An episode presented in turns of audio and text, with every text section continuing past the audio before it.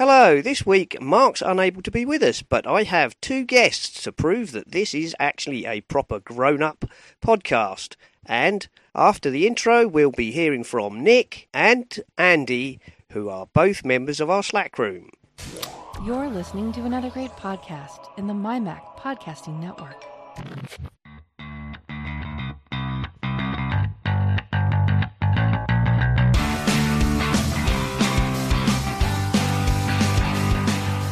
And welcome to another edition of the show where we take a wander around the week in Apple, Apple News, reviews, technology, associated products, and all sorts of other things that catch our eye.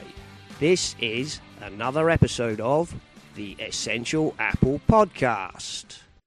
Hello, everybody, and this week I'm in charge because Mark can't be with us.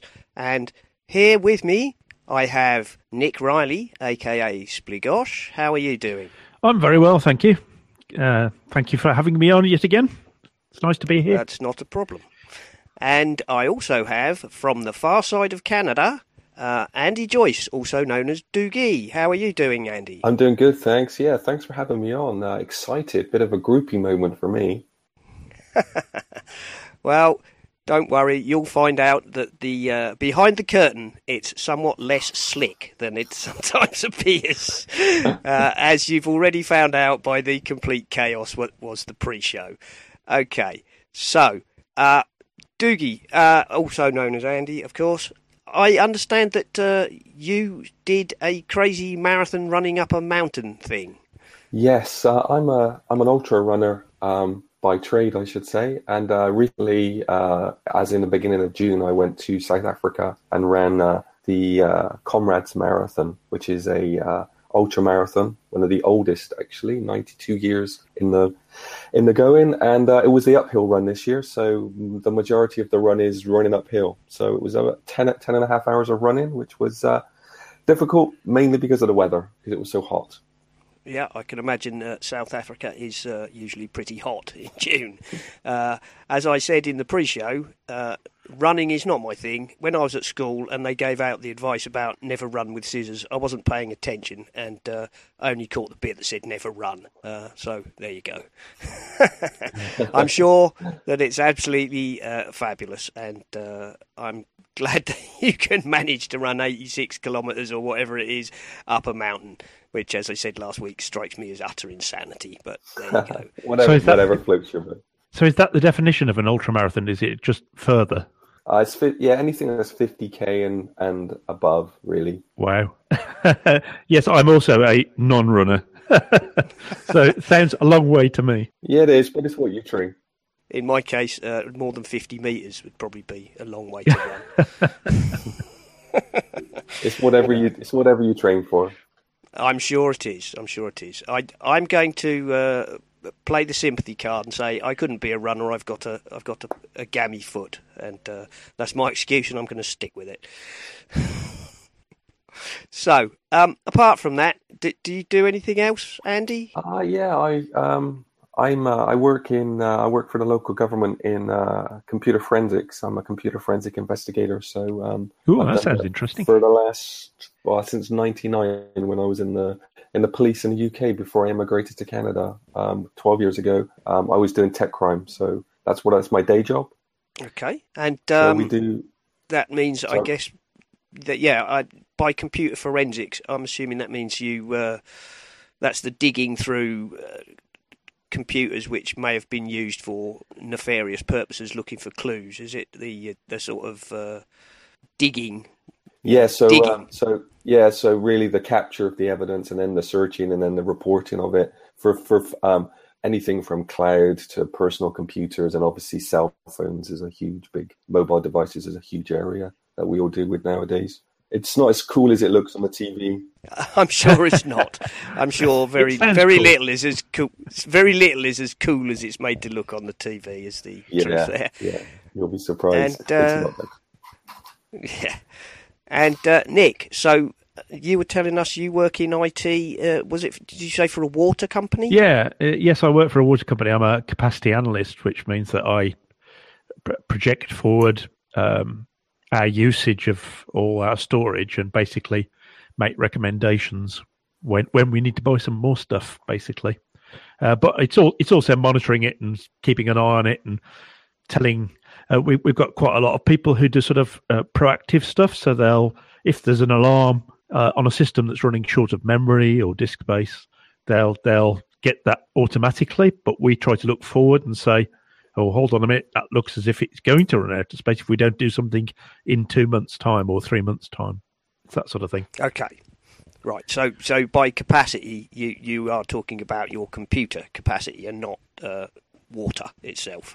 Yes, yes, yes. So ob- obviously, running a water company take uh, has involves an awful lot of computers as well. So, uh, um, so yeah, it's it's it's centralized storage and all sort of, all sorts of stuff.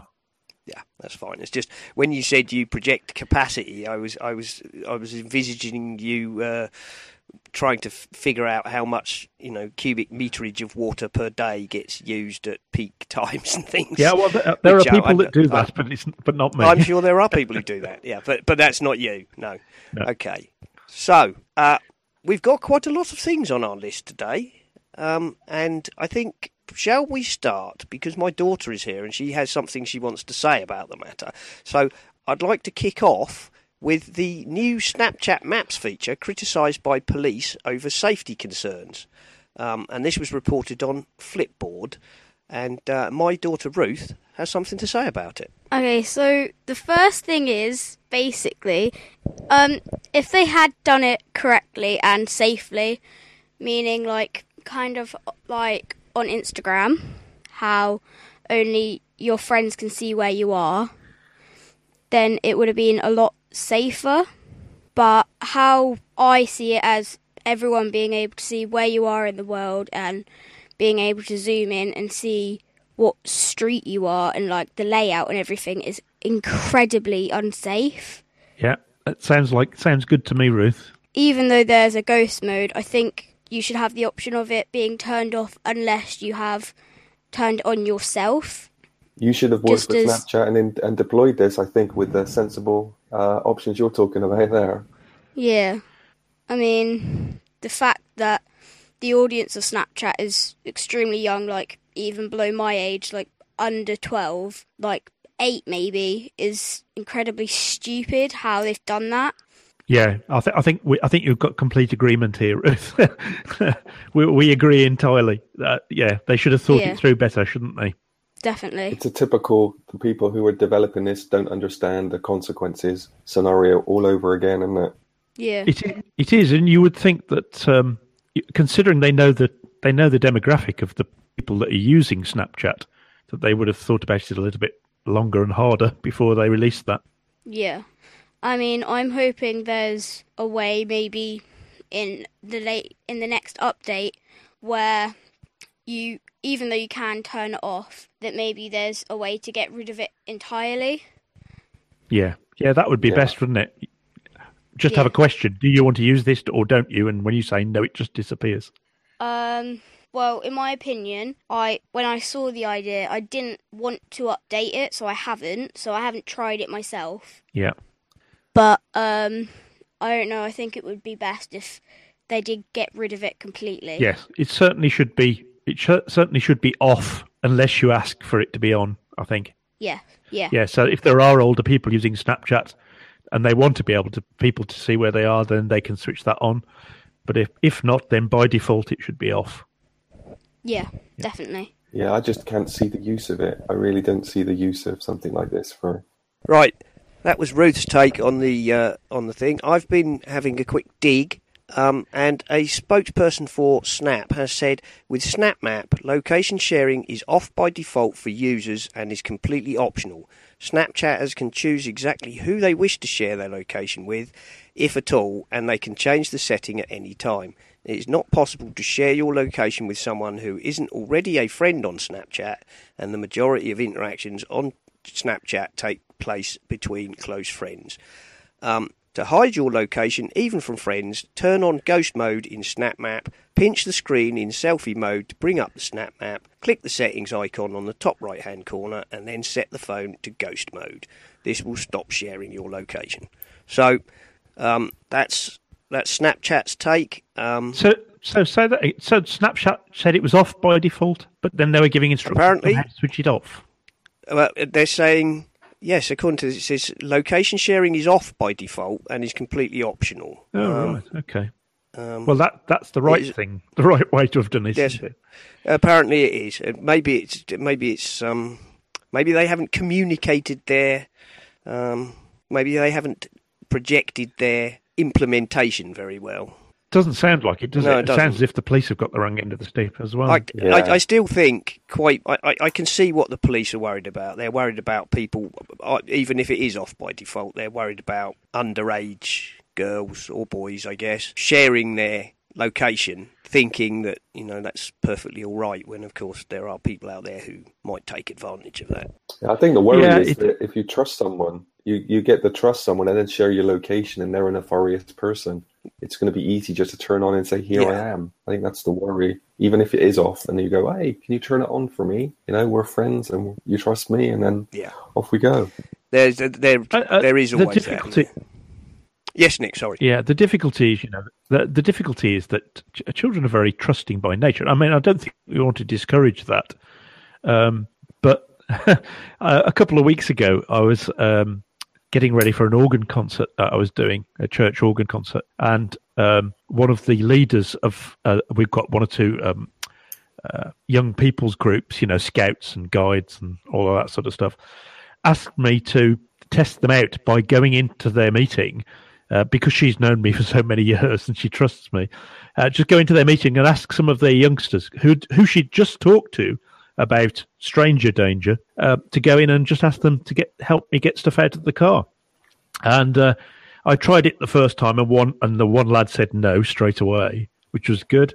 Uh, I, I then tried it at another table because they were on at different tables, and and half of the youngsters from the table decided that they, oh yes they'd like to help, and uh, of course uh, uh, they were then stopped and told no what did we tell you? It, but it's difficult, isn't it? Because kids kids naturally want to trust people, and, and we don't want to we don't want to stop them trusting people generally, but they just need to be cautious I, online. I think there's always been a, a kind of dichotomy there, isn't there? Because you know we don't want to breed a, a generation or generations of, of people who are effectively petrified of anybody who's Yeah. not from their immediate family. Um, and yet, at the same time, you know, you have to try and instill the fact that not everybody out there is necessarily a very nice person. Um, yeah, and, and Yeah, yes, you know, you don't one. you don't want to you don't want to breed a society where you know if the person if, if you're walking through the park and you know you see an elderly person in distress, you go, well, I don't know them and I they I can't trust them. You know, they might be pulling a scam to then abduct me or something. It, you know, that's not really what we want, is it? That's a pretty grim, dysfunctional kind of society. But uh, I guess it's always difficult to to strike the balance between um, optimism and caution, yeah, shall we say? yes, it is. Yeah. So, but so basically, it's- about education of young people, isn't? It- It's about being aware and I, cautious. I think that's that's but as it is for all of us, it's not just young people, no, is it? it's everybody. I mean, it's adults the same. you know, I think yeah. that that Let's face it. uh, I, I think that that feature I, I could imagine being very much pitched at the at the twenty somethings. Yeah, you know, I with, think you're with, right. with the with the kind of. Uh, I suspect somebody thought it up and thought, yeah, wouldn't it be cool that you know, if a group of friends on Snapchat, you know, and they're all out on a on a Saturday night, they can do a Snapchat of here I am in um, Paddy McGinty's bar, and they can share that, and their friends who are also out on the town can say, oh, look, they're at Paddy McGinty's bar, and Snapchat, let's make our way to Paddy McGinty's bar to meet up with so and so, and and that that's great, but you have Yeah. to be aware of how these things can be abused by people with, um, you know, twisted minds.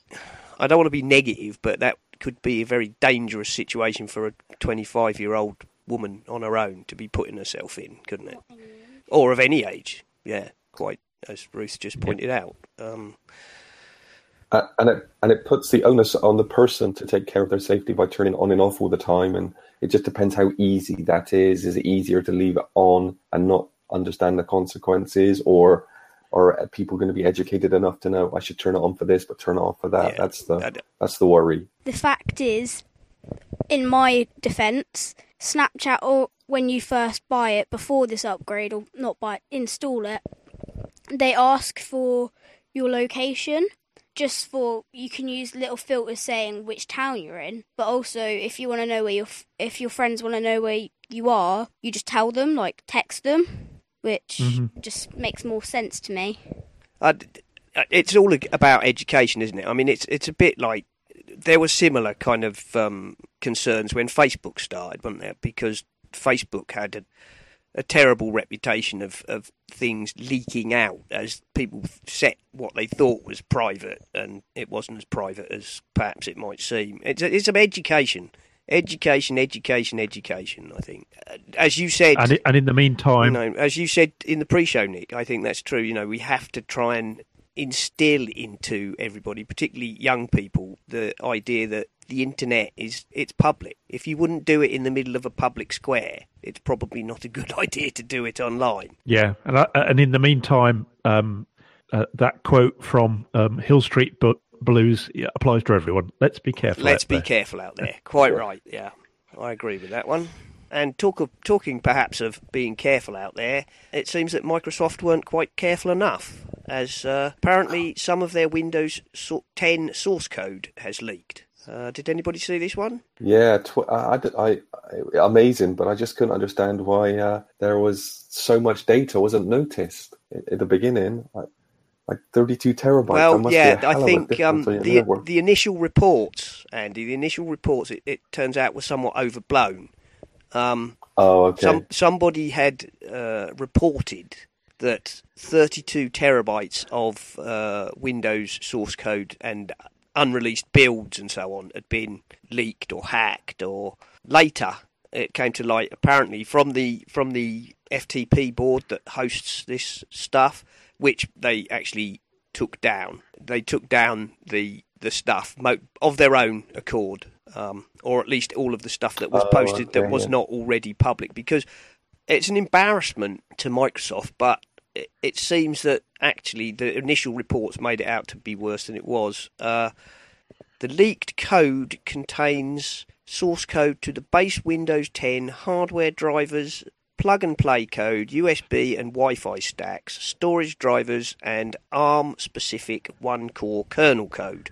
Nothing important. there. Well, obviously, you know, uh, those who are looking for vulnerabilities, I'm sure it's. Uh, no, that sounds that sounds pretty important to me. Yeah. Um, the source code Yeah. was actually only 1.2 gigabytes inside, apparently, and Beta Archive has removed files from its servers. So, yeah, it's still a bit of an embarrassment, isn't it? A lot of it, It is. however, apparently, a lot of the stuff that was was released apparently has been, well, if not actually public, available to the shared source community, which apparently is a, a group of. Uh, there can be OEMs and developers and various other people, but still not a great plan, is it? Uh, there will be there will be people who can use that to dig for vulnerabilities to build nasty things. I think. It, yeah, it sounds like particularly the base code stuff. I mean, that, that just doesn't sound good at all. No, it doesn't, does it? That doesn't sound uh, very good at all. I guess especially now they're pushing Windows 10, so every machine it's gonna it's gonna raise some even more concerns for people because they think they're not protected by running the, the latest and greatest version. The in- interesting times for the marketing department. Yeah, and uh, also I, I believe I read somewhere that uh, Microsoft made a rather rash claim, didn't they? That 10 S is invulnerable to ransomware, um, and I think somebody quite obviously went out straight away to prove that that wasn't true. Isn't very surprising. Yeah, oh, you wouldn't do that. you wouldn't do that, really. It's a little bit like waving, waving, a big red flag and saying, "I'm over Yeah, here." I think so. I'm over here. very, very. I, I agree with that. That's you know, this version of Windows is invulnerable to fill in is applicable. Now that that's just painting a big target on your back, really, isn't it? Yes, yes. The Titanic will never sink. Don't worry about it.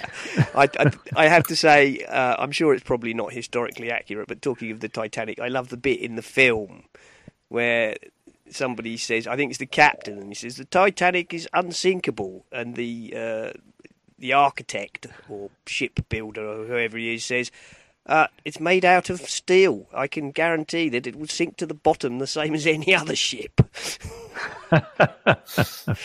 Yes.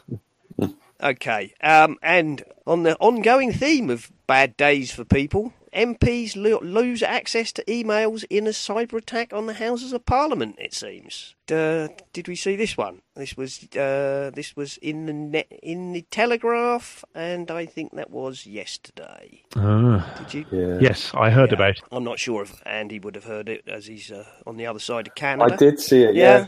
yeah, I did see it, and I was. Uh, it it it just made me smile with the it's weak passwords again. Generally, Yep. is the weak Uh, point. According to uh, Parliament, has suffered the biggest ever cyber attack as attackers launched a sustained and determined attempt to break into email accounts. The brute force assault, allegedly, uh, lasted for 12 hours on Friday as unknown hackers repeatedly targeted weak passwords of politicians and aides. Experts on Saturday night warned that politicians could be exposed to blackmail or fi- face a heightened threat of terrorist attack if emails were successfully accessed. Well, there's not really a lot more to say about that, is there? Other than, um, Use use secure passwords. yeah. yeah, What amazes me, you know, is is that um, they don't have to be particularly complicated. Human passwords don't actually have to be particularly complicated. Um, I've used the rules on uh, Bart Busschots'. Uh, got got a. I'm going to forget what it's called now. Uh, what, the Let's Talk? On. Let's Talk Apple? Let's Talk... Uh, Well, yes, I- he's got another website which which actually has a tool on it for generating strong but readable All right, passwords. okay, that sounds Um, interesting. And, and and and I've used I've used those, and I actually have one that I'm obviously not going to tell you the password. No. but, uh, but it, it according to I think it's called password haystacks. It would take billions of years to hack it a character at a time.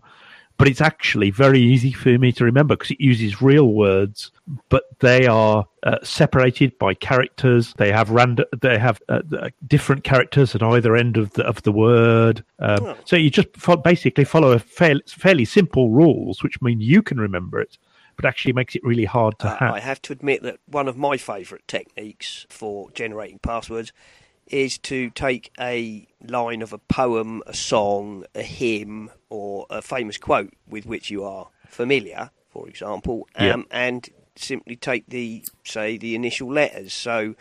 Um, if we were to take, oh, let's let's let's say the first line of Jerusalem, and did those feet in ancient times walk upon England's green and pleasant land? If you just take the initials from that, you have a very long, probably to most people completely impenetrable password. Um, and if you Yeah, if you include in the, the punctuation, then you know you have got an incredibly complex password. But Yeah, because because it's nine times out of ten it's entropy, so it's the amount of work that it's got to do to actually get in that is what matters. So if it's very long, that's a really yeah, good start. And and and the thing is, it, it's a great way. It, it makes it human memorable. This is the thing because the biggest problem with passwords Yes. is people end up with rubbish passwords or you reuse their passwords far too much because they don't want to have to try and memorize all these endless codes. Yes. So I mean, any technique that allows people to generate half decent passwords is is quite good, and I do like that one. So you know, if you know any hymns, poems, songs,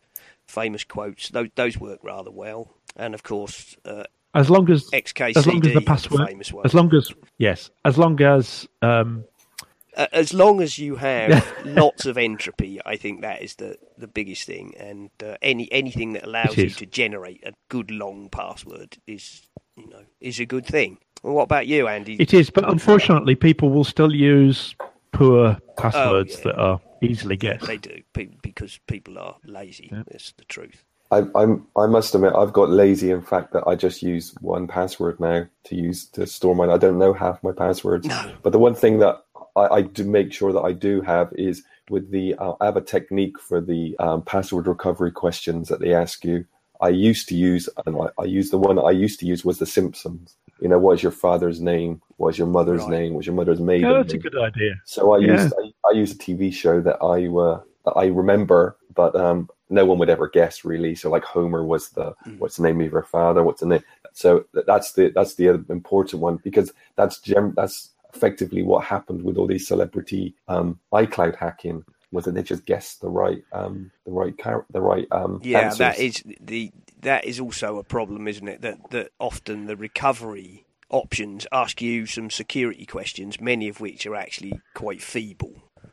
You know, and Yeah. uh, if you are a celebrity, be you know whether it's a blogger or you're Kim Kardashian or whatever, you know the names of your dogs and the address that where you live and the name of your father and and such things are uh, easily available to anybody who cares to go looking for them, and uh, that means either submitting a, a password recovery request or, or or saying, you know, please let me in. Here's the answer to the security questions. Is far too easy. I mean, Yeah. I, I I, think that's a really good idea. I, I, I, think that's a really yeah, it is, isn't it? To to have Yeah. uh, the only the only thing is you have to be sure that you remember what it is, you know what what it is. But obviously, yeah, I'm, I'm sure you could you could take anything, couldn't you? Harry Potter or you know anything with which you are well and truly familiar. Yes, sometimes remembering them is the is the problem. I, I decided to set up some auto login stuff for my first direct account, and I couldn't remember some of the some of the No. passwords, so I had to ring them up, uh, and and they go through a whole lot because I couldn't remember my password that I'd given them because I've been tele like telephone banking with them for not telephone banking, internet banking with them for so long.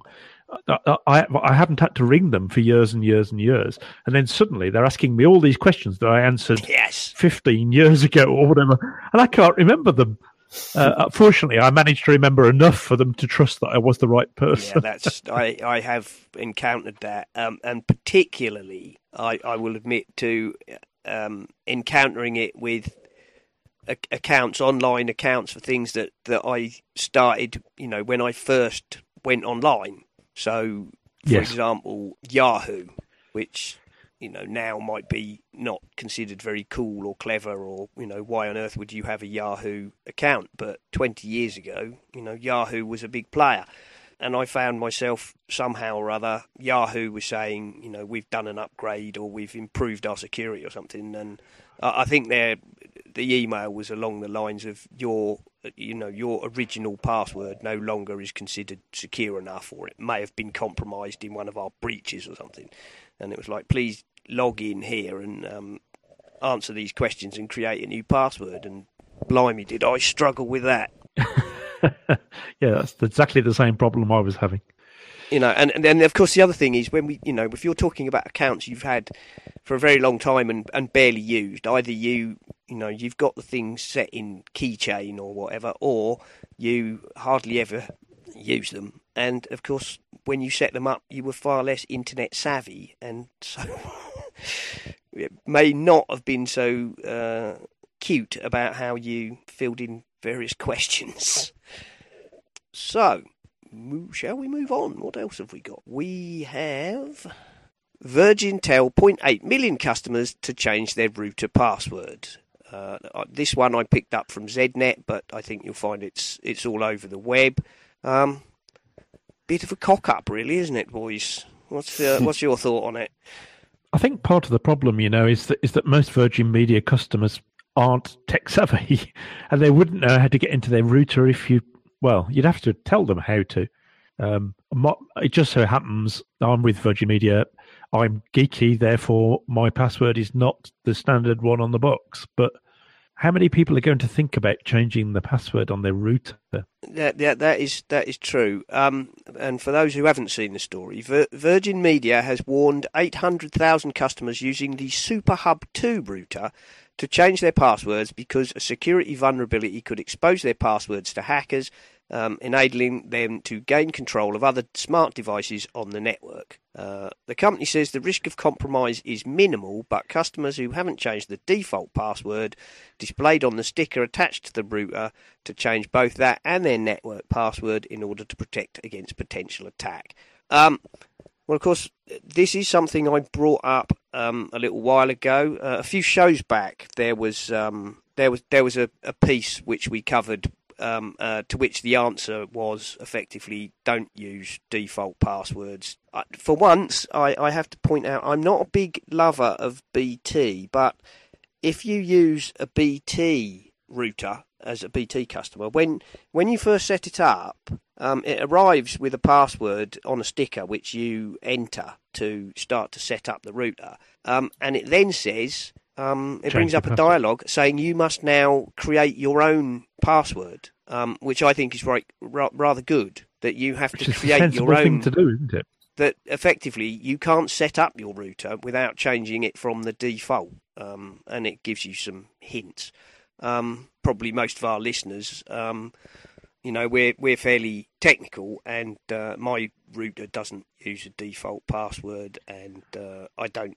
I have my own router. I don't use the one supplied by uh, by my ISP anyway. But um, Right. Yes, most people, I guess, that you know, they buy a package from BT or Sky or or whoever, and they take it out of the box. It's got a sticker on it saying this is your passcode or whatever, and they type that in, and away they go. Sky, I think, I think theirs are at least separate for each router. I think they're generated, but I mean, I don't know. I don't know if this is implying that the Virgin routers all have the same default uh, passwords, or or if it's that somehow it that can be compromised. I, I'm not sure. I haven't studied it in depth, but I think it's I think it's unlikely that everyone's got the same. I think it's more than likely that someone's stumbled upon the algorithm of how they've generated them, yeah, quite possibly, quite possibly. uh, and therefore and therefore can guess one that will work, kind of thing.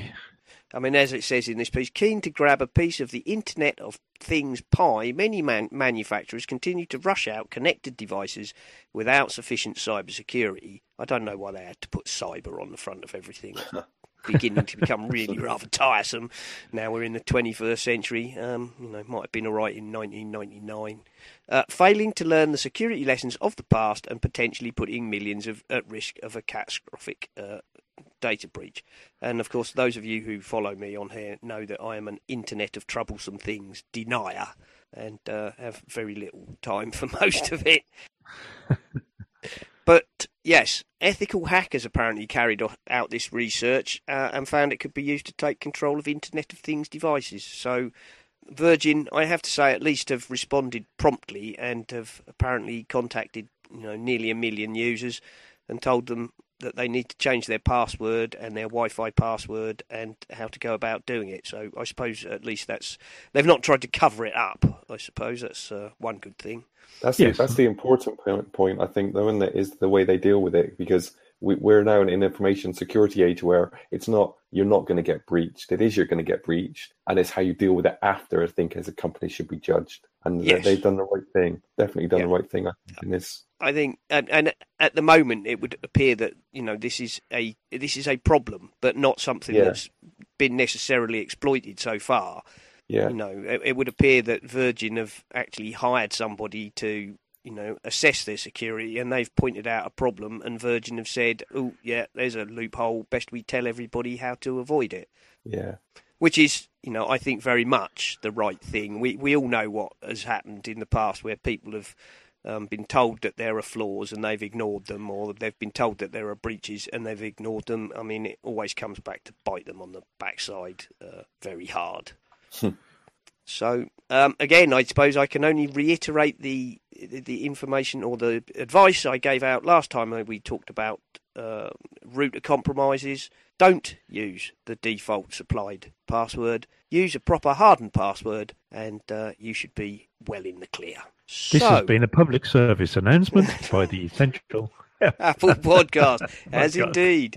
Yes, uh, and for those of you of a certain age, uh, you might also remember "Good cause injury." Good cause injury. That's a public service announcement film from about 1970 about lifting with your knees, not your back. Oh yes, I remember that. The Yes. little robot tries to bend over and pick up the heavy box, and all springs and cogs come flying out, and he's stuck saying, Good girls, injury. Yeah, if you're of a certain age, there's a whole library of those public information films which spring to mind after a certain button gets pressed, isn't there? Like, you know, putting a rug on a polished floor, they might as well set a man trap.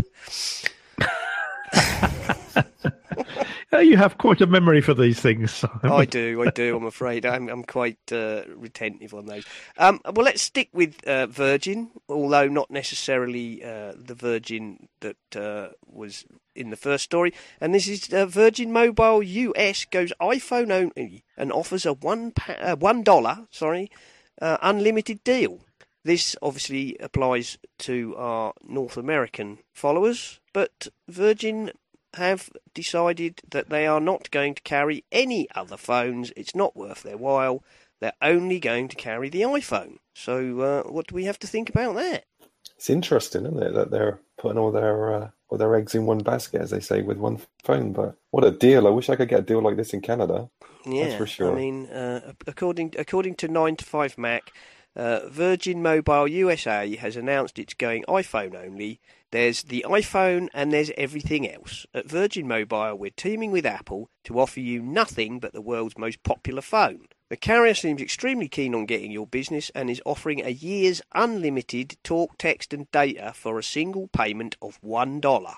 Uh, this plan has the usual carrier de- definition of unlimited, mainly not at all. uh, the small print notes that your data may, usage may be deprioritized if you use more than 23 gigs in a month. Your service may be terminated if your roaming usage exceeds. They've put 100 meg of data, but that seems awfully small, doesn't it? Um, It does. Maybe that's a typo. Well, no, um, 100 meg. Mind you, roaming. Maybe they're a bit grumpy about that.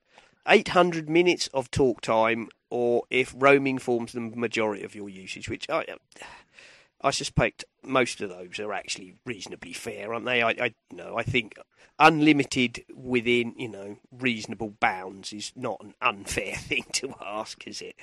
Um, I mean, I have Am I right in thinking? Am I right in thinking that it was then fifty dollars a month? Um, after the first year, it's fifty dollars a month. Oh, only after Um, the first year. Yeah, so for the first year, it's one dollar. I mean, the whole thing here is to draw people in, isn't it? Um, yes. fifty dollars a month um, for basically unlimited service within reason. Um, if you have coverage in your area, it's a sweet deal. Um, a 32 gigabyte iPhone SE is $279, or an iPhone 7 starts at $649. Add a dollar for your first year's service and you're up and running. No commitments, 14 day, no questions asked refund. Um, free to cancel your plan at any time. Oh, well. And they're also chucking in a load of perks, according to this. A round trip companion ticket to the United Kingdom on Virgin Atlantic. I assume that means uh, buy one, get one free. Um, one night stay at a Virgin Hotel. Pay for two nights, get the third for free. Uh, $170 savings on an introductory offer to the Virgin Wine Club. Um, the Virgin Wine Club is actually very good. I am a member of that. Um, up to 20% off flights on Virgin Atlantic. Um, and 20% off on the Virgin Sports San Francisco Festival of Fitness, which is probably great if you live in San Francisco. But um, yeah, that's a, that's a pretty heavy marketing deal, isn't it? yeah, they certainly do want people to buy iPhones, don't they? I mean, I don't know how big how big Virgin, you know, mobile is in, in, in the US. I mean, you know, I know that Verizon and uh, what's the other one? Uh, formerly formerly AT and T, is it, or is it AT and T? AT and T and Sprint, I think, are the big ones, aren't they? Ver- Verizon, AT and T, and Sprint are the. the Yeah, big- they're the big three. I think I I was always under the impression that, that Sprint was the sort of distant third. But anyway, um, I can only imagine that this is a huge push by uh, Virgin Mobile to capture network customers. I don't even know if they have their own network. Do they? Do they piggyback off of T-Mobile? Uh, I wouldn't know. I wouldn't know. I not particularly not in America. Um, I have no idea. It's quite likely that they are, in fact, you know, a virtual network. Yeah. Virgin Mobile USA is a no contract mobile provider on the nationwide Sprint network. Okay, Sprint. Oh, okay. So, okay. Well, as they're saying here, if you have, if you can get coverage, you know, it's a good deal, and obviously it is. Um, I don't know how fifty dollars a month for that deal stacks up.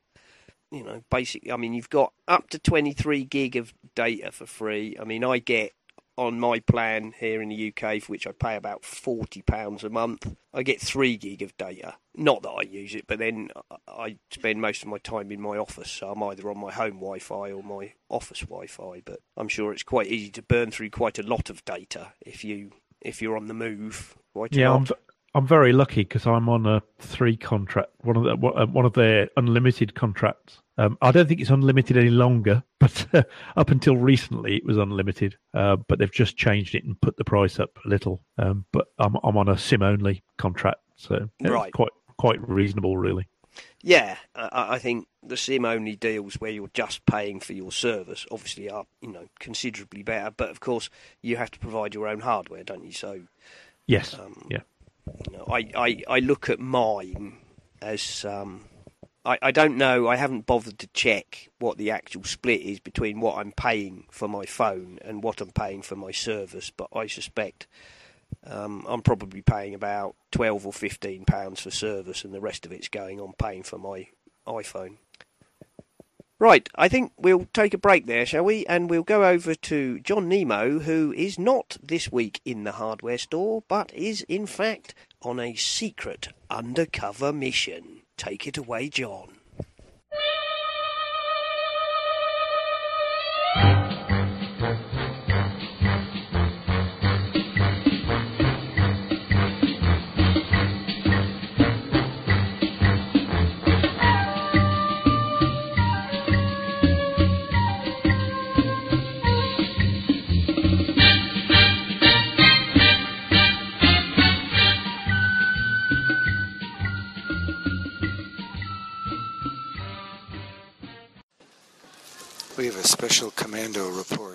From a high-end shopping center called University Town Center, or UTC, in San Diego, California. I just noticed something called Amazon Books. I've heard of them. Let's go see what's inside. Okay, I'm going in now. Kindle Fire HD 10. There was a young man who was helping me earlier on these Kindle Fire 10, and he said it's like an iPad. Okay. And can you take pictures with it too? Does it have You a can. camera? Mm-hmm, mm-hmm. And you can do email and Yep, web and stuff like that, That's absolutely right. Mm-hmm. and read a book on it. Yep. And how does the App Store work if I want to get additional apps? Yeah, it's very similar to the one Apple has. You're just going to click on the little App Store button here, Okay. and then you can put up, and it'll show you all the available uh, apps, and you can also search. So as soon as that loads here, Do all the apps come from Amazon, or are there Yes. third? Oh, they, they have third party as well. Yeah. Okay. Yeah, Mhm. but they have to be approved by Amazon before they end up on the So store. it's similar to Apple in that regard. exactly. It's almost identical. hmm Now, do most people get the 16 and then add a chip if they need more That's the smart way to space? do it. That's absolutely right. Because the chips are cheaper than if you were to add. Um, So that's a big difference from Apple, where you have to buy it loaded Precisely. in. Precisely. That's like the main competition point I would say is that we have the ability to have memory sticks added, whereas they do not. So it's got a display. Mm-hmm. It's you can put in the card. It's got the front camera and a rear camera. Mm-hmm. And can you play music on it? Yes. Can we hear how it sounds? Uh, they won't let me do it in demo mode, unfortunately. Okay. Mm-hmm. But, But yes, it would uh, be. You couldn't play like iTunes music on here. You'd have to have yeah, Amazon's music. that's, exactly fine. right. Mhm. And is there a headphone jack also? Yes, that's going to be right here, actually. Good. And there's your volume control. Let's see. So what else? There's a power switch. Power switch, and that is it for the most part. Your uh, memory stick goes in right at the top here. Oh, it's neat. How do you charge it up? It charges through this port right here. We have the alarm in there. Oh, I see. An alarm, but you just plug it in. Just Is like it a regular, like a USB-C charging? Yes, yeah. So it's a USB, generic. So it's a generic charger. Yes, exactly. Very good. Mm-hmm. And do most people, older people like me, do they get the bigger one versus the smaller one? Generally, yes, just because it is more visible. Um, Mm-hmm. I prefer the bigger one too. I have the bigger one at home, just because it's easier to see everything and be able to maneuver around. So, oh, so you have one of these at home? yes, hmm I have the older model, but yes. How often do they come out with a new model? Every couple years is kind of what I've observed. Um, they come out with a newer model. And so, what's the advantage of this one, say, over your one? Big time advantage um, is the processing is way faster. Oh, it's just a better, better, It's better machine. overall, yeah. It's Yeah. like faster, better camera, uh, better space storage, pretty much everything across the board is better. So when are you getting a new one? Not for a while, because I don't have a lot of demand. So a lot of people like to stream lots of movies and have Oh. a lot of apps open. I just do one thing at a time. So it really It's like an iPad that you keep and you keep it till it dro- Yeah, exactly. you drop it or something. Mhm, That's exactly right. Okay, let's see how heavy it is to pick it up. Oh, so it doesn't weigh hardly anything. Now, what about a case to protect it Okay. So they're kind of nice because you can also turn them into a stand a little bit. So it bit. goes all the way. Does it protect the front also? But yeah, it does. It folds right over the front, actually. Gotcha, gotcha. The, ex- the expansion storage. That's really the big one. The only one I see. I'm not sure like how heavy theirs are, how fast. Yeah. So I don't have a direct comparison. So the two hundred and thirty dollars is for the 16 Mm-hmm. storage, That's correct. and then you pay a little bit more for thirty-two and sixty-four. Yes. But you're just saying don't bother. Just get. Get the memory stick. It's so much better. And yeah. is it a generic micro SD Yep. card? Okay. Exactly. So you can get them on Amazon.com. We have a couple here too. They're like super cheap, like 64 gigs. It's like 20 bucks. So so this is the black one. What is the silver one? Okay. Yeah, it's gonna be black So on the that's front another big regardless. difference with the iPad because some of the iPads have a white on the front. Oh, really? I didn't know that. Yes. Okay. Interesting. But yeah, this one's going to always be black on the front and So then silver, silver on the, that's what you have. The silver on the back. back. I don't, unfortunately, not. I prefer the silver, but I have them on the black. Yeah. At the time, they only had them on the black. Okay. So what other uh, recommendations do you have for for people considering this Kindle Fire HD 10? Can we go on the web on this? Is this Yeah, connected to the of course, internet? Of course. Yeah, it has its own browser called Silk Browser. It's just the same thing as any other browser. Okay. Uh, but yeah, you can search the web straight from there. You have your search bar here. That's, that's just like a regular internet Mm-hmm. at that point. Yeah, so I can put in. Boom. That's Mm-hmm. it. Okay. So you can search for anything you want. Yep. Exactly. Well, you've been extremely helpful. What's your name? My name is Eric. What's your name? Nemo, like the fish. Okay, excellent. Nice to meet you. Nice to meet you. Sorry about that. Thanks, thanks a lot for your help. Yeah, absolutely. Anytime. Okay. How many of these Amazon stores are there? There are now seven stores. Yeah, seven. One in Seattle, presumably. One in Seattle. uh, we got one. We were number two when we opened up. Uh, then we had Portland Okay. and two in Boston, one in New York, and one in New Jersey just opened like in the last month. And how long has this one been here at UTC? Nine months. Is it a, done a good business? Yeah, yeah. Especially on the weekends. It's Just packed packed? Yeah. hmm Wow. Yep. Eric, thanks a Yeah, lot. no problem. Thanks for coming in, Okay. That's our special report from the UTC Amazon store on the Kindle Fire 10. Nemo, San Diego, back next week.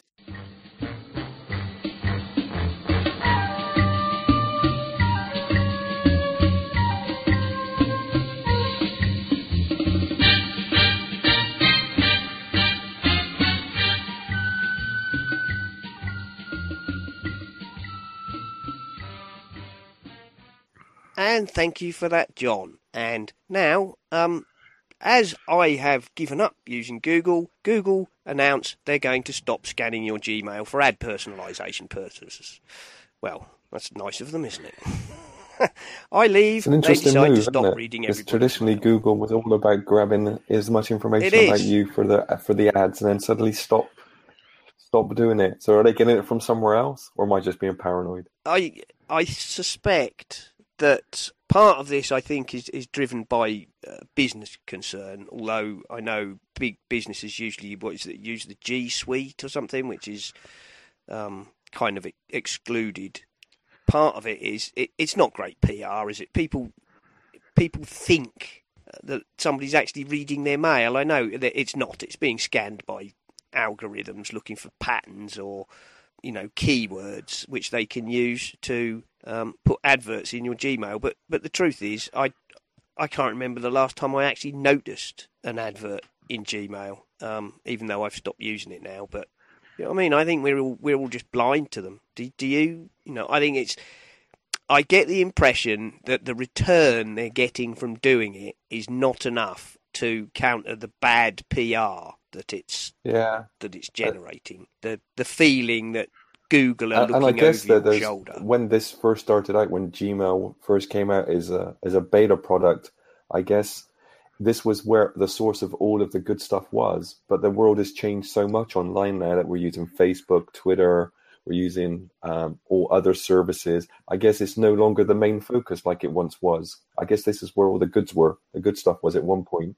Well, yeah, I mean when when Google Mail first launched um, as a invitation only beta, one of the big draws uh, was that they were offering what at the time was considered to be, you know, ex- an obscene amount of uh, storage for your mail. You know, I think it started off at, at two two gigs in, in the days when most people you were lucky if you got hundred meg in your mailbox. Um, and they added on afterwards things like Google Drive and, and whatnot. And they were always open about the fact that they would be scanning your the content of your email um, in order to to personalise ads. but the ads were always only those little text things in the side of your in the side of your mail.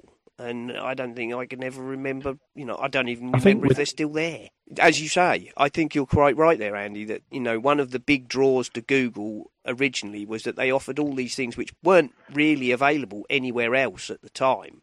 Um, and people were, you know, and also maybe people were a bit more naive. That the the whole kind of um, watching what you do online in order to send you adverts has become something that people have become more and more uncomfortable with. I think with as time has advertising becoming more um, intrusive as well, I, I think you're right. I think we just don't see them pretty much now. No, and I, I, I get the impression personally that Google have have thought, look, this is just it's giving us more grief than it's worth. I I don't know what. what yeah, you think I, I, about I've never What- really what do you found think, it Andy? to be an issue personally. I've you, you I, it's, it's never stopped me thinking I'm not going to use G, Gmail anymore. But I think you're right. The negative PR in it of they're scanning my emails, they're the NSA, they're Snowden, they're you know they're working with the Big Brother. I think that's probably the you're, you're right in this fact that they're thinking that we're getting bad publicity for for something that's not really worth Yeah. anything anymore. yeah, I, I think you know there are probably far better ways to get far more useful information than scanning through, and uh, also, of course, with you know the rise of uh, all the various messaging platforms, e- email is. Know, I, I suspect no longer the semi-long form letter that people quite often used to send.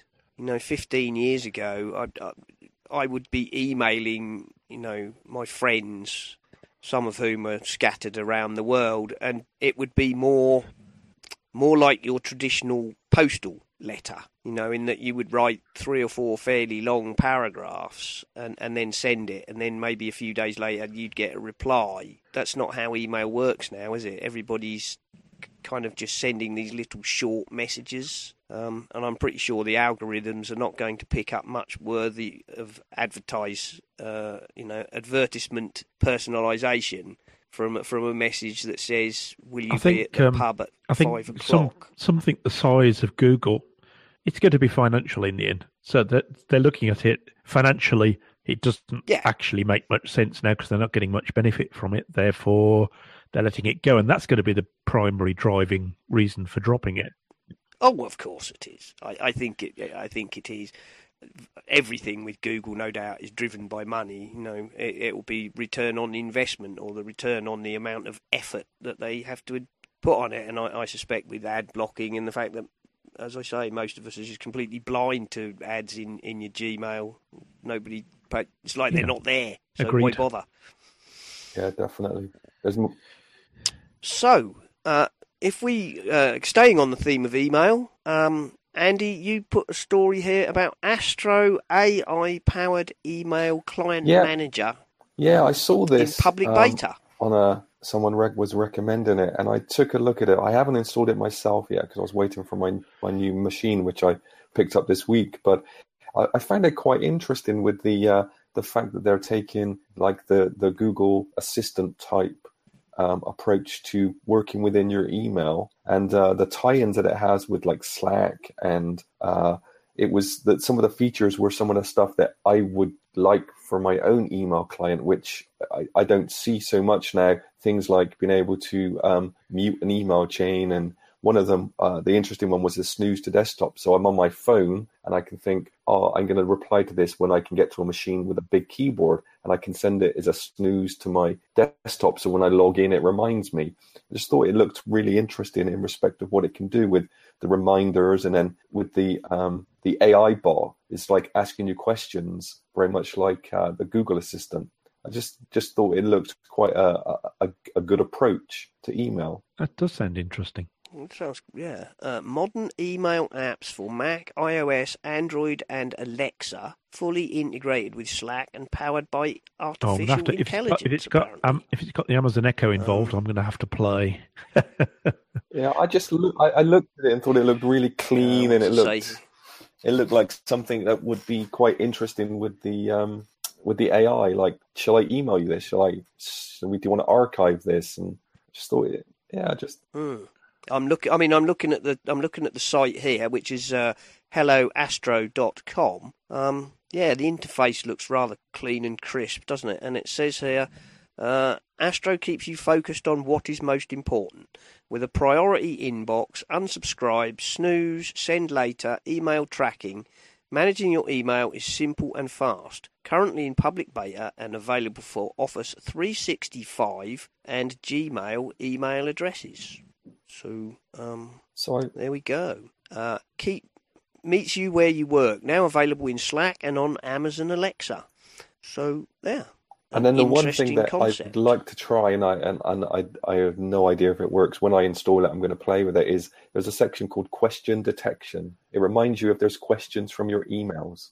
I'd like to see how that works. Oh, I see. So if someone's asked you a question, it'll yeah, that that's would quite be- clever, isn't it? Yeah, and you, you, you, that I mean, it, on a a much simpler um, level, in the same way as, for example, if you type the word attach in a message in Thunderbird, um, it, it brings up a, a, a yellow strip saying you used the word attach. Don't forget to attach the yeah, Yeah. the attachment effectively. And and if you've if you've done that, if you hit send, it will bring up a dialogue saying uh, you mentioned an attachment. Did you forget it? And um, the buttons are like no, send it anyway, or oops, yes I did, which then allows you to you know. I mean that's very simple. It's not there's nothing AI in that. It simply looks for the word attach. And, Yeah, um, you know, gives you a reminder if presumably you didn't attach something. But I have to say, it's an incredibly useful tool because the number of times you type out something, blah blah blah blah blah, Oh, yeah. and I We've attach and then hit return, and you know, at least with Thunderbird, it yeah, at least with Thunderbird, it says, you know, are you sure you didn't want to put some an attachment on this? And you go, oops, yes, I did. So I mean that yeah. My that's impression. incredibly useful, um, and I can imagine that.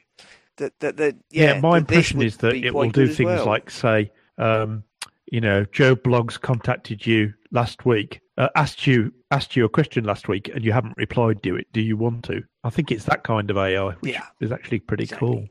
It's a little bit like having an, a personal assistant in your email. Yeah, I, I, I uh, yeah I I initially set it Yes. up on my uh, Um, phone, but I was waiting for to get my Mac to um to to play with it fully. But even the setup was like an assistant. It says. You know, would you like to add an email account? What's your email address and stuff like that? Oh, It was pretty cool. Yeah, that sounds. Yeah, that I know what I'm gonna be doing after this might have to podcast. Have a look at that. downloading, downloading Um, is it is it free by the way, or is there a cost involved It's Um, at the moment, it's in beta, Yeah, so it appears to be completely free for now? Yeah. for now. No mention of cost, but I'm sure there will. I'm sure, no doubt, um, something will come along once they. I don't know. It might have been Mac Jim who mentioned this, but uh, Nik have updated all their Photoshop uh, plugins to 64-bit after user panic about Apple's 64-bit requirements might mean the end of the Nik plugins. Uh, either of you boys photographers? Yeah. No. I want No, to I don't know. Nothing to do with nothing to do with uh, photos and things. I I think I said uh, before the show that if it hasn't got a fix button on it, I don't understand what what it does. So True. I'm. I'm a And wannabe. Andy, I you, think. uh, Um, I don't do a lot. I I have a digital SLR and right. I take some photos, but I don't do a lot of uh, a lot of the processing. if you're not familiar with them, Nik Software uh, is a set of plugins for Photoshop, and they used to cost about three hundred and fifty dollars or something. They're very, they're pretty specialist, but they're very, very good. They have, for example, Color FX Pro, um, which, as you can guess, is color effects. Uh, uh, Silver Efex Pro, which is widely considered by a lot of photographers to be the best color to black and white conversion plugin available, uh, sharpener, and uh, uh, uh, anyway, there's a whole set of them. Um, and the complete set used to be about three hundred and fifty dollars, I believe. Um, and then I think uh, they were bought or swallowed up by maybe it was Google, maybe it was someone else. I'm not sure now. And the price of the pack went down to about sixty nine dollars or something. It was made free, and when it was made free, obviously a lot of people thought that when it goes free, that tends to mean that's the end of it. There's no more development, there's no more updates. And uh, when Apple announced that they were going to require everything to be 64 bit from 2018, late 2018, I think. Um, that would mean the end of the Nik Efex plugins, but uh, it's been announced that Nik software announced 64-bit compatibility across its entire range of plugins, um, and customers can now download free updates for uh, Dfine, Viveza, Color Efex, Silver Efex, Sharpener. Yeah, if you so if you paid three hundred and fifty dollars for them to start with, and then suddenly you thought they might be going away and you use them regularly, I can see that being a bit of an issue. Well, well, yes. I mean, as I say, they, they were reduced in price and then they were made free. But people who use them um, do, you know, very much feel that they are some of the best plugins available. So there was a bit of a panic. There was a bit of a panic that uh, they might be quietly left to disappear when Apple enforced its 64-bit only policy. So hurrah for Um, Nik then. and yes, hurrah for Nik or whoever um, actually owns them now. But they have they rushed out and uh, they. I'm pretty sure if, if that was their policy, that they may well have been in, planning to make them 64-bit, but there was a bit of a scare, and they said, "We've done it now. Don't don't panic." So that was that was good news for people who are users of the Nik suite of plugins. I will just say, uh, talking of mail, um, you may know uh, that I talked about using Proton Mail, or at least installing the Proton Mail, uh, the free private encrypted mail service from a uh, an open source company in Switzerland. They've now um, released Proton VPN, which is a free or has a free. There are several paid tiers, but there is a free tier, and it's available from protonvpn.com. And me being me, I immediately went and had a look. It's pretty good. The only problem uh, at the moment is that there is not a true native client for uh, the Mac or iOS. You can use it. You have to use um, OpenVPN or um, a thing called Tunnel Blick to uh, to use it on your Mac, and it was a bit fiddly to set up. I have to say, um, it involved a bit of logging into Proton Mail and going into settings and getting the special code and, and so on. But once once I got it set up, it's it's simple and painless. You simply click on the little icon in the in your menu bar and uh, choose one of the VPN tunnels that you want to use and press connect, and that's pretty much it. The free tier restricts you to they say three countries, by which I, I think they mean you can choose three uh, country servers to use. Um, there's a big list um, that you can only use one device, which uh, appears from my testing to be one device at a time, so that I- I can use Proton VPN on my Mac uh, as long as I don't already have it open on my phone. But it doesn't appear to be one specific device, and I think that was pretty much it. Oh, apparently, yes, that's that's right. You you don't get the highest rated speed available, but that said, with it turned on, I haven't noticed any obvious degradation in in my s- speed. So, um, if you're concerned about encrypting your your email um, and well all your online shenanigans, uh, go and check out Proton Proton VPN. Are you uh, uh, either of you boys VPN users? No. I uh, I, I use Tunnel Bear uh, for when I'm away and I want to connect, and then I use my uh, for connecting back home. I just use or anything where I'm not too bothered. I just use my Synology the the um, to come back home. I use the VPN on my Synology, but I did register for the, the Proton VPN service after seeing your uh, your post in Slack. So I wait for my uh, my invite. It looks good. Yeah. Okay. Did, what did you have? You not? Did you have to yeah, apply for? it says they're over uh, when it, they were oversubscribed and um, they're doing their best to push it out to the free accounts as soon as possible. Uh, if you want to pay for the account, you can go straight. You Oh, can go straight Right. in. Okay. So it must have been popular. It must have been. Um, I mean, I, I, I, I may have got an email as a Proton Mail user. I might have got an email from them, or that may have maybe that gave me a certain amount of priority. I don't know because I just went. I went to you know went to Proton VPN as soon as I saw it, saw it, and yeah, I'll, I'll I'll have that, and it just I was in. But as I say, I am already a, a Proton Mail user, and I went straight there. So Yeah. well, I hope you get an invite soon then, Andy, because I um, I I use Tunnel Bear as well. Um, I use the free the free layer of t- Tunnel Bear, which obviously is restricted to about um, fifteen hundred megabytes Yeah. per month, isn't it? But it's enough. It's enough for what I use it for. I mean, my my main use is you know if I happen to be in a pub or a coffee shop and I'm using the free Wi-Fi, which of course you should never use free Wi-Fi without using a VPN.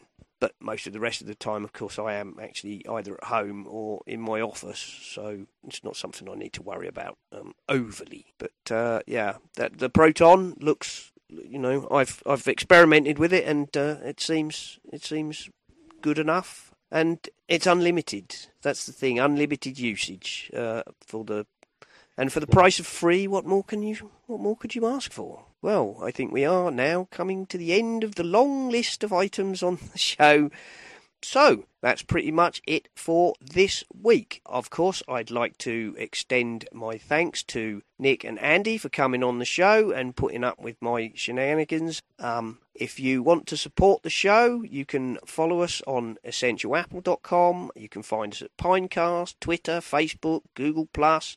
You can ask us for uh, an invitation to the Slack room, which of course Nick and Andy are both members of. Don't forget, of course, the lovely Amazon affiliate link. Should you wish to buy something from Amazon, if you follow our Amazon link, which is available on essentialapple.com, you will uh, be able to buy and shop perfectly normally, and we will get a tiny little bit of commission for sending you there. And it all helps. It helps to uh, keep Mark and me in uh, in beer. No, sorry, uh, in microphones. And no, really, it uh, it helps to pay for the hosting and various other uh, costs associated with. It helps pay for various costs associated with running the podcast. Of course, if you're really keen on supporting us, you could join our Patreon page. And a big shout out to the members who already support us that way.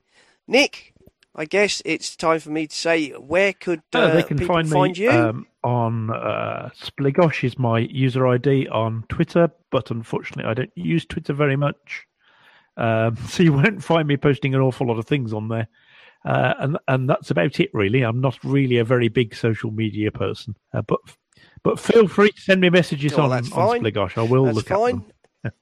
Very good. Uh, much the same. Uh, And, uh, Twitter Andy? is uh, at Dougee, D O U G W E, and mostly in the Slack room. I, of course, can be reached on at Serenak. That's S E R E N A K. And Mark is at Ocean Speed on the Twitter. And, of course, we have the Essential Apple Twitter account as well. I think that's about enough for this episode. And uh, I'd like to wish everybody listening a good week. Stay safe out there. And see you all soon.